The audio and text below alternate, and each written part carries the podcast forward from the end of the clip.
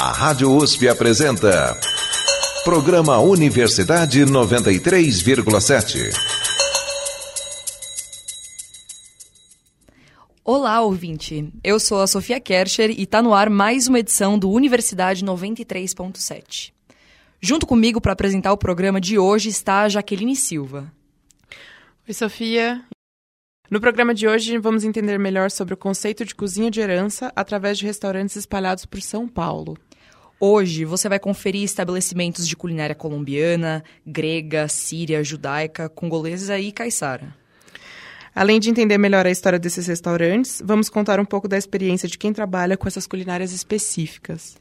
E para comentar as nossas reportagens, contamos com a presença ilustre da Silvana Azevedo.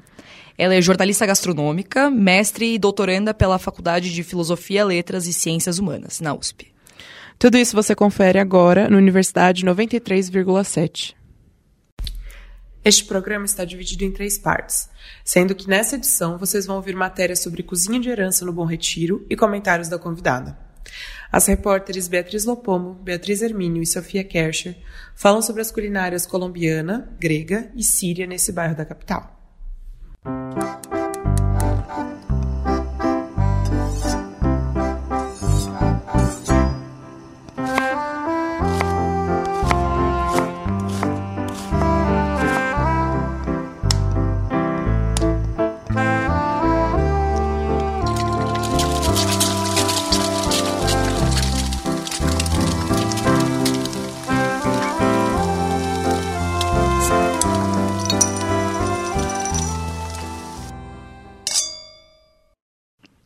É, antes da gente começar, queria dar, claro, boas-vindas a Silvana. É, Silvana, muito bem-vinda ao nosso programa e muito obrigada por ter topado conversar um pouco com a gente sobre esse assunto que é tão interessante e tão importante na vida de todo mundo, que é a comida, né? Obrigada, Sofia, Jaqueline. Para mim é uma alegria estar aqui para falar de uma coisa que é tão gostosa, né? E que fala diretamente com todo mundo. Afinal de contas, é, todo mundo se alimenta né? É o primeiro contato que a gente tem com o mundo externo. E então para mim é uma alegria estar tá aqui. Obrigada pelo convite. A gente agradece, Silvana. A Silvana foi repórter e crítica gastronômica pela Veja São Paulo e pela Época São Paulo. Ela vem se dedicando à pesquisa sobre cozinha italiana desde 2012 e em 2019 publicou um artigo sobre culinária de herança, que é basicamente a transmissão de receitas por uma comunidade ou família que pode se expandir além desses limites, né? É isso mesmo, Silvana? Eu falei certo? É isso mesmo. É, cozinha de herança é, é, é, memória, né? É história de vida, é história de famílias, é um tesouro que você compartilha, né? É algo que você pode herdar da sua família e é algo que você pode tomar para si, né, que não necessariamente está relacionado aos seus laços familiares. Né? Então, eu acho que a cozinha de herança ela, ela, hum, ela abarca muitas formas de se lidar com a cozinha. E, e, é isso, assim, acho que acima de tudo ela tem uma questão relacionada à memória, a afeto, é, e aquilo que toca muito fundo, né? Eu acho que o aroma da, da, dos pratos, o jeito de fazer, faz a gente viajar, uhum. né? Então, quantas vezes você está ali, de repente você sente um perfume da cozinha, você fala, meu Deus, e, e vem uma cena para você, né? Então, eu acho que é isso. A cozinha de herança, ela tá muito carregada de sentimentos, uhum. porque a cozinha é, é, isso, né? A gente às vezes se alimenta ali, né, no dia a dia, sem pensar muito mas quando você olha para um prato e ela te leva para outros lugares, então aí sim a gente está falando de uma cozinha de herança. Perfeito. E eu acho que a gente pode, entrando né, um pouco nesse tópico, a gente já pode começar com as nossas reportagens lá no Bom Retiro. É um bairro da capital paulista e ele é famoso, claro, pelas lojas de roupa. Mas os restaurantes e as lanchonetes de diferentes origens e culinárias também têm o seu destaque. É, e por isso, nesse primeiro bloco, a gente vai ouvir o que os nossos repórteres escutaram e exploraram por lá. A Beatriz Lopomo foi até a Oficina Cultural Oswald de Andrade para contar um pouco mais sobre uma das joias escondidas no centro da cidade, o Café Colombiano. Fundado por Rubem Dário, que veio para o Brasil há 20 anos para estudar, o estabelecimento é um dos queridinhos dos frequentadores do bairro.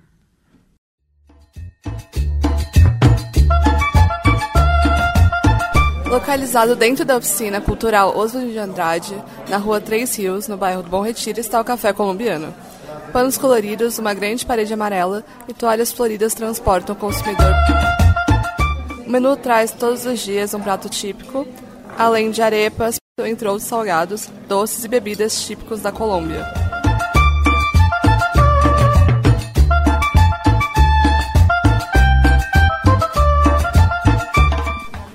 É, eu acabei de experimentar um bonuelo, que é um bolinho feito de queijo e polvilho doce. Ele é frito, bem macio, muito gostoso, o ambiente é muito agradável. Eu tô aqui com a minha colega Sofia, ela comeu uma torta negra. O que você achou? Eu achei uma delícia. Eu acho que, como a gente é do Brasil, quando a gente lê torta negra, parece uma coisa de chocolate, assim, vai ser uma coisa pesada. Mas era um bolo de especiaria, super gostoso, eu gostei bastante.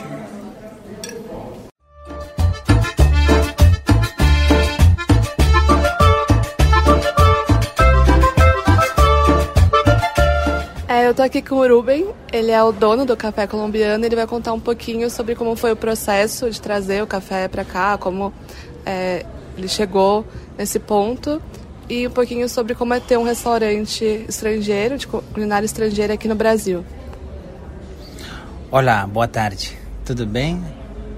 É, bom, eu sou Ruben, eu estou aqui no Brasil há 26 anos. Eu confesso que o objetivo de chegar aqui no Brasil não foi imediatamente montar um restaurante, nem um café, nem nada. Eu vim aqui para estudar exclusivamente. E logo depois de algum tempo assim, rolou aí uma paquera que virou casamento, virou uma família hoje, certo? E aí no decorrer do tempo, depois de alguns anos de trabalho, de estar trabalhando na área social de diferentes formas aqui em São Paulo, eu com minha esposa, ela é daqui de São Paulo, ela é brasileira, e eu sou de Cali, na Colômbia, né? É, a gente, por diferentes motivos, decidimos montar um café-restaurante, um café inicialmente, por isso o nome Café Colombiano. Não pensávamos trabalhar com, com é, comida, assim, né? É mais café porque o café é um produto que a Colômbia tem como que o que tem da Colômbia de melhor é o café, entre outras coisas, claro, né? E logo depois que nos convidaram a participar, eh, para estar aqui nesse espaço que ele é bem maior, eh, nesse espaço da, da oficina cultural, eh, nos fizeram a proposta de por que não trabalhar com alimento, né? Eu, como o café já era o café colombiano, então a gente teria que introduzir com certeza a comida colombiana, né? Temos algumas refeições, alguns pratos colombianos e para mim é de muita riqueza, de muito, de muita felicidade poder trazer além do café, também um pouco da gastronomia colombiana para São Paulo, para Brasil, para o Bom Retiro, que é onde estamos hoje, né? E no caso do, do café, nós temos eh, as pessoas aceitam sim com bom agrado eh, a nossa a nossa gastronomia né? Não é fácil você chegar com uma proposta diferente mas eu acho que São Paulo é uma das capitais do mundo que tem uma aceitação muito boa para os sabores diferentes se abre muito aberto a essas a essas possibilidades gastronômicas né? De, de, de sensações e tal então, é, para mim é uma alegria, porque além da gastronomia, eu trago cultura, eu trago, nós temos um circuito cultural colombiano, aqui desde o café colombiano, temos café. Então, você compartilhar num espaço cultural, como é a Oficina Cultural Oswaldo de Andrade, nós fazemos uma complementação que vai além da, gastronom da gastronomia.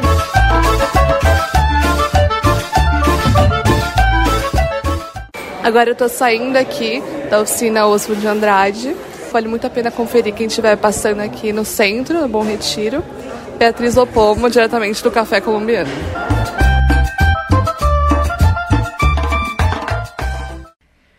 A poucos passos do Café Colombiano fica o restaurante Acrópolis.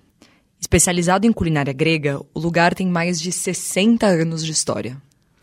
É, e parece que o restaurante lota aos finais de semana. Para saber um pouco mais sobre o Acrópolis, a gente ouve agora a matéria da repórter Beatriz Hermínio. Localizado na Rua da Graça, no Bom Retiro, o restaurante Acrópolis traz um pouco da culinária grega para São Paulo. Com pratos cheios de frutos do mar, polvo, vitela ao forno, entre outras comidas tradicionais, o restaurante foi reconhecido algumas vezes como o melhor grego da cidade. Quem passa pela rua pode não reparar no lugar, nem em sua fachada, mas, mas o interior se destaca pela decoração com elementos gregos, azulejos brancos, com detalhes azulados e um elemento um tanto inusitado. Ao olhar para cima, você encontra diversos quadros do Corinthians. O lugar trabalha com o esquema da cozinha aberta. Você vem, dá uma olhada no que está sendo feito no dia e faz o seu pedido. Além disso, eles têm um cardápio cheio de sobremesas: arroz doce, baklava, biscoito de nozes com mel, pavê de morango, coalhada e até um galactoboreico. Eu já aproveito para me desculpar pela pronúncia errada. Sábado, do meio-dia até umas quatro ou cinco da tarde, o lugar fica bem cheio. Eu tô aqui com a Nick, a filha do dono, e ela vai me contar um pouco a história do lugar e como ele foi fundado. Em relação à fundação, aqui foi fundado por um grego, tá? Não foi meu pai. Aqui foi em 1959. O dono também era grego e era cozinheiro também. Meu pai só veio pra cá em 61. Uhum. Entrou como garçom, foi avançando etapas, depois foi se tornando sócio, gerente, cozinhou também e se tornou dono nos anos 70. Em 61. Chamava Cantinho Grego na época do dono. Tá, tá na, na cadeira Quando ele comprou, ele nomeou Acrópolis. Que legal. Era, era cantinho? Cantinho grego. E aí virou Acrópolis. Virou Acrópolis nos anos 70. E aí agora você. É, agora é. Ele faleceu em 2016, né? E agora eu e minha irmã estamos tocando no restaurante. Eu vi que você tem vários pratos. Qual que é o mais Tá sei lá, que o mais típico. Mais é, mais típico ou mais É o moussaka, que é tipo uma lasanha de berinjela, batata, carne moída e creme gratinado. Uhum. É um dos mais tradicionais, carne de carneiro também. Legal. E costuma encher bastante? De final de semana tem fila. É, que eu tô vendo que tem é... bastante gente. O Acrópolis ficou famoso não só por sua comida. O seu traço, como era chamado pai da Nick, chegou a ser eleito personalidade gastronômica do ano em 2009 e era uma figura do lugar. Hoje, quem entra no restaurante pode ver sua foto no alto da parede, acima do caixa. Agora, as filhas continuam seu legado. Por aqui, os clientes se aventuram entre os pratos. Tem quem venha pelo costume e tem aqueles que buscam experimentar novos sabores. No caso da moussaka, ou moussaka, por vezes, ela é uma especialidade de culinária do Oriente Médio, como a turca. Só que depois de passar pelo bairro e experimentar um pouco da culinária árabe, a gente optou por ficar na sobremesa aqui na Acrópolis e pedimos uma torta de maçã que está deliciosa. O atendimento é super atencioso e a cozinha está sempre aberta. Aqui então eu me despeço. Beatriz Hermínio, direto do Bom Retiro. A verdade é que a culinária de herança pode ser encontrada em qualquer canto. Até nos locais aparentemente inesperados, como as portinhas e cantos escondidos da cidade. A Sofia foi visitar uma dessas joias de São Paulo. O Abu Hagop tem meia dúzia de opções deliciosas para você provar da culinária síria. Tudo isso enquanto está sentado num banquinho no meio do Bom Retiro. Vamos ouvir.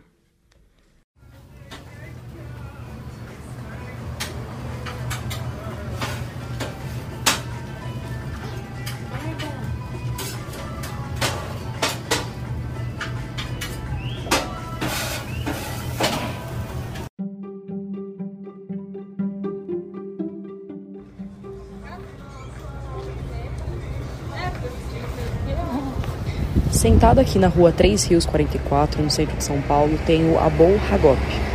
É um espaço um pouco improvisado, mas se resume a um balcão, dois espetos, seis pedidos e alguns bancos na calçada.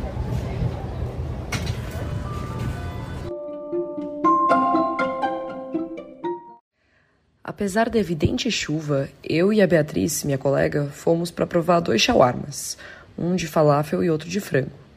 A Bia que me recomendou o lugar, que carrega uma história especial para ela. É, eu venho aqui desde meu ensino médio comer, que é perto de onde eu estudava. Continua igual eu lembrava, muito gostoso. O molho de alho é uma das melhores coisas que eu já comi na minha vida. E eu pedi um shawarma de frango. Depois da comida, deliciosa por sinal, eu conversei um pouco com o Sami, que é o único funcionário do restaurante.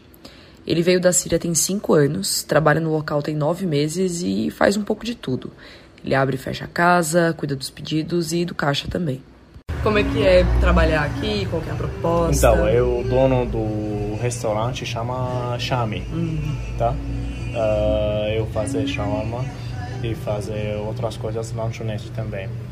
Tipo falafel, vegan e tem também shawarma de frango, tem misto, carne e frango e tem carne também.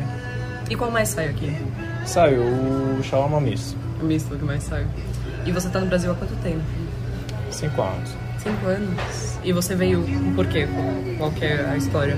Não, eu venho pra cá porque tem guerra no meu país. Eu não tô fugindo na guerra, mas pra, pra eu tô procurando vida bem. Bom, eu tô saindo daqui. Se vocês passarem algum dia pelo Bom Retiro, vale a pena conferir. É uma portinha mesmo. Talvez não pareça muita coisa, mas a comida é deliciosa, o serviço é melhor ainda. Eu sou a Sofia Kercher para a Rádio USP. Tchau! Nossa, quantas comidas num bairro só. Eu acho que a gente nem ia conseguir dar conta de cobrir todos os restaurantes e ruas do bairro do Bom Retiro.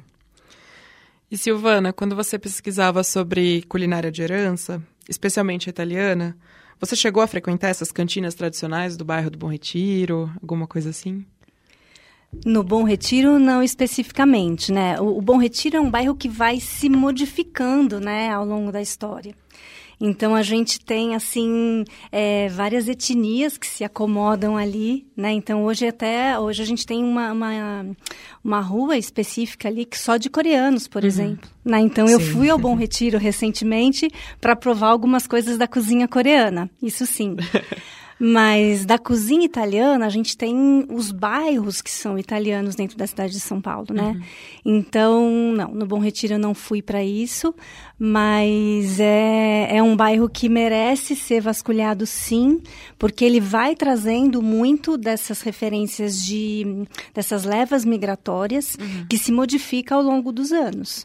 Né? Então, hoje a gente tem ali o café colombiano também, né? Então, a gente tem esse, esses núcleos que vão é, se desenhando de acordo com é, essas, esses, esses novos moradores da cidade. Né? Então, hoje, é, os italianos ali não, não são as comunidades mais expressivas. Né? Então, eles, as cantinas estão concentradas na Bela Vista, a gente tem outras espalhadas pela cidade, né? a região do Bexiga, mas no Bom Retiro, não. Não Entendi. fui. E sobre essa questão da comida coreana, é, você poderia desenvolver um pouco sobre isso? Que lugares você foi? Você foi para provar alguma coisa específica ou era passeio mesmo? Não, eu, eu fui porque não foi a passeio nesse sentido, fui como pesquisa mesmo. Não para pesquisar sobre a cozinha de herança, mas a gente, eu percebi ali um movimento, né, da cozinha coreana.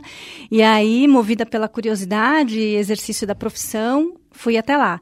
Eu comi no Dog Cab, que é um hot dog Sim, coreano. sim, sim. Aí lá eles fazem também uma massinha que eu não vou lembrar o nome agora, que é feita, parece o, o nhoque, mas é a base de outro tipo de, de produto. É uma massa feita com uma base de farinha de arroz, se eu não estiver enganada. É, tem uma sorveteria lá também, que é super curiosa, que eles, é, o sorvete é- parece uma neve. Não sei se vocês Acho tiveram a chance de vídeo. ver. Na internet, então é coisas uma máquina assim que vai girando, então você vê aquela, aqueles floquinhos de neve que vão caindo, né? Uhum. E, e aí depois tem vários, várias coberturas que você escolhe os sabores. O, o mais tradicional deles é um doce de feijão, né? Aquele doce de feijão azuki. E a, a- a padaria, né, a confeitaria deles, né, dos coreanos também é bem especial. Então, hoje a gente vê esse movimento ali, tem uma rua que é um, um mergulho na cozinha coreana, que é muito legal, e não só na questão da, da cozinha, mas da língua, né? Porque eles falam o coreano o tempo todo. Então, é, é uma experiência, assim. E às vezes você tem um funcionário que fala português, que consegue te dar algumas instruções, senão você vai no gesto. E Até né? todas as matérias dá pra ver que os entrevistados têm sotaque, né? Eles É. têm esse sotaque bastante carregado, que é uma das melhores partes, assim, de escutar e ver mesmo que ali é pra valer. Você não vai escutar um sotaque paulistano como o nosso Não. quando você escutar as entrevistas. E tem né? os cantinhos, assim, aqueles que são frequentados realmente pela comunidade. Eu lembro de um coreano que eu fui, que eu não sei nem pronunciar o nome, é, que é uma casa, toquei a campainha e veio a senhora, assim, abriu a porta. É, não falou em português, obviamente, mas ela entendeu que a gente queria almoçar lá. Abriu e ia à casa. E aí assim dentro da casa dela uma comida incrível. Mas é aquele que você só vai porque alguém indicou porque às vezes não tem nem placa na porta. Sim eu acho que eu não quero barbarizar na pronúncia mas acho que é topoki não é o, o macarrãozinho à base de arroz eu é, acho que esse é o é nome o próprio. sim é o próprio. próprio é o próprio Peço perdão se eu não tiver acertado na pronúncia, é, né? Porque esse realmente. Topoqui, eu acho Isso. que é o acento. O acento é mais pro final, É, mas é, é. delicioso mesmo. Sim. Quando você disse, eu já reconheci. Pois é, vem uma cumbuquinha, você Nossa. escolhe o molho e tal. Exatamente. E. Retomando um pouco, eu queria entender um pouco as suas considerações sobre as reportagens. A gente abordou três culturas, claro, muito diferentes, então sinta-se à vontade para abranger todas elas, enfim. Mas é, eu queria entender um pouco sua, sua opinião, suas perspectivas, coisas que te chamaram a atenção. Ah, várias coisas me chamaram a atenção. Vou começar pelo café colombiano, né? Foi a primeira reportagem que a gente viu. É, na, na fala do Ruben, a gente tem vários elementos, né? Que mostram essa, esse papel da cozinha. Né? Então, assim, ele veio para cá, ele veio estudar, se apaixonou por uma mulher brasileira, se casou e ficou. E essa história é uma história que se repete muito na, em várias culturas, né? Até mesmo na italiana, Uma história que, é, de que amor, eu né? estudo. É, enfim. Então, se apaixonou pela brasileira e ficou. E aí, o que, que aconteceu, assim? Ele, ele usou é, a culinária para ser inserido nessa sociedade, para ser aceito nessa sociedade, para se colocar dentro dela. E, e ele usa o termo aceitação. Não sei se vocês separaram na, na, numa, numa, num trecho da entrevista, ele usa essa questão aceitação. E ele não foi nada bobo, né? Ele escolheu o café, o café, eu digo não o café colombiano, assim, é, é o, o produto café que é um produto reconhecido mundialmente pela sua alta qualidade, porque ele sabia que vendendo o café, ele seria muito mais facilmente aceito. Né? Então, e ele, e ele também fala né, que São Paulo é uma cidade muito aberta. Né? É, somos realmente muito abertos. A gente realmente valoriza o que vem de fora. E a gente tende a valorizar muito mais o que vem de fora do que o que é nosso mesmo né? Então, essa, essa é uma característica que a gente percebe, sobretudo na cidade de São Paulo, de uma alta valorização do que vem de fora e às vezes você não dá uma importância tão grande ao que você tem dentro do seu próprio território. Então, esse é um exercício que a gente vê é, os chefes de cozinha, né, as pessoas que estão muito ligadas à alimentação, à cadeia alimentar, trabalhando fortemente nisso mas realmente a gente tem vive numa cidade em que a gente valoriza demais o que vem de fora. Isso é positivo para essas pessoas. Não acho que é um demérito, acho que é legal também, porque é, a gente também aprende muito com o que vem de fora, né? E aí olhando também o que vem de fora, a gente passa a se olhar melhor, né? Então acho que esse esse é um ponto bem interessante do do, do que a gente ouviu no, no café colombiano.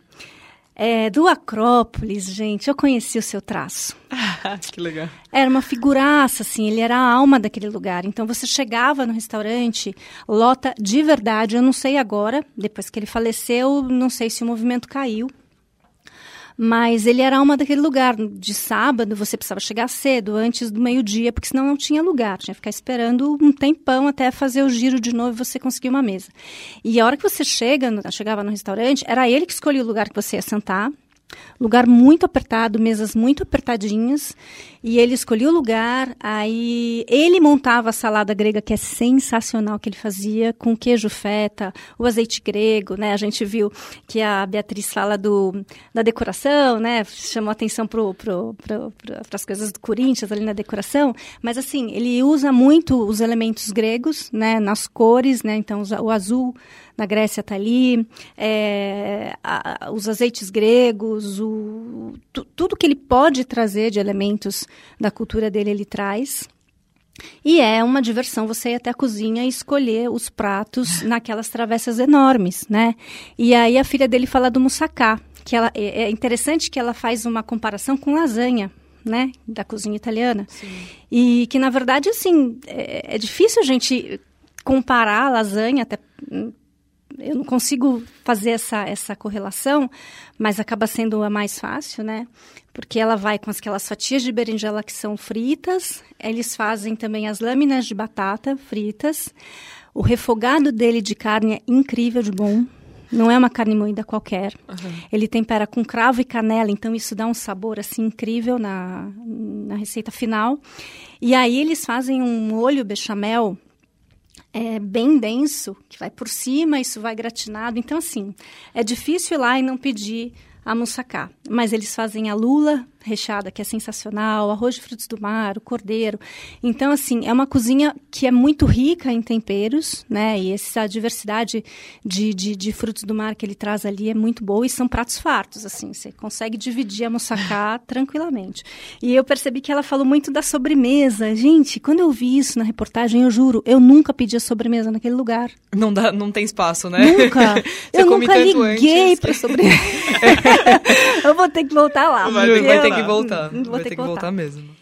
É, e é, é, eu acho que é interessante a gente falar um pouco do shawarma, porque quando a gente fala do shawarma, talvez é, algumas pessoas não tenham ideia do que a gente está falando, Sim. né?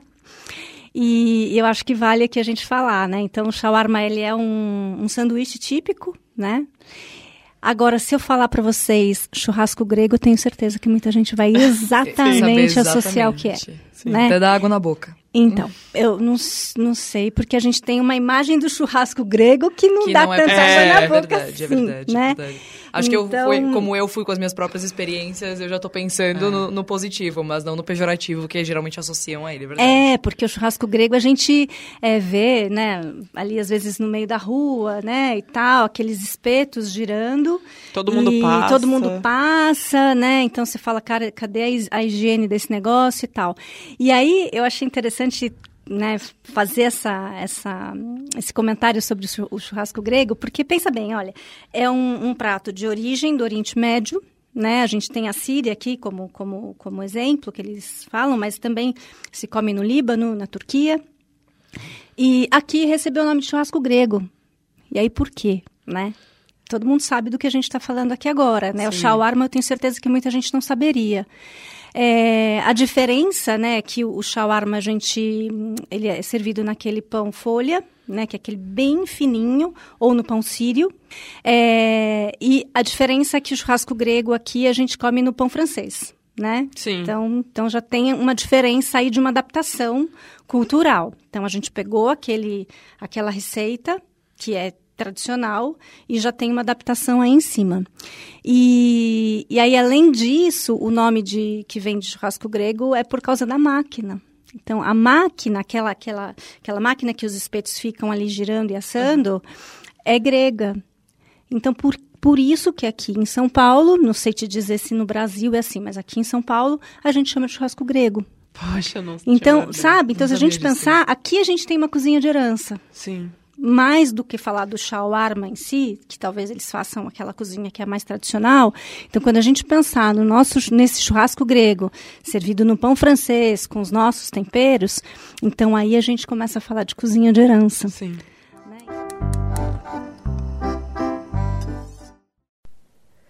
Você acompanhou a primeira parte desse especial sobre cozinha de herança. O próximo episódio você ouve na semana que vem, quando a nossa convidada comenta a matéria de Tiago Gelli sobre culinária caiçara no litoral paulista. Além disso, você também vai ouvir a reportagem da Jaqueline Silva sobre o Zedeli, restaurante de tradição judaica em São Paulo. Esse programa foi apresentado por Sofia Kercher e Jaqueline Silva e teve a participação de Silvana Azevedo. As reportagens do especial são de Beatriz Lopomo, Beatriz Hermínio, Sofia Kercher, Thiago Gelli, Jaqueline Silva e Aline Novakoski. Neste programa você ouviu músicas da Jewish Starlight Orchestra. O arquivo desse programa está disponível no site usp.br barra cje barra radiojornalismo. Obrigado pela audiência e tenha um bom dia. Bom dia para todo mundo.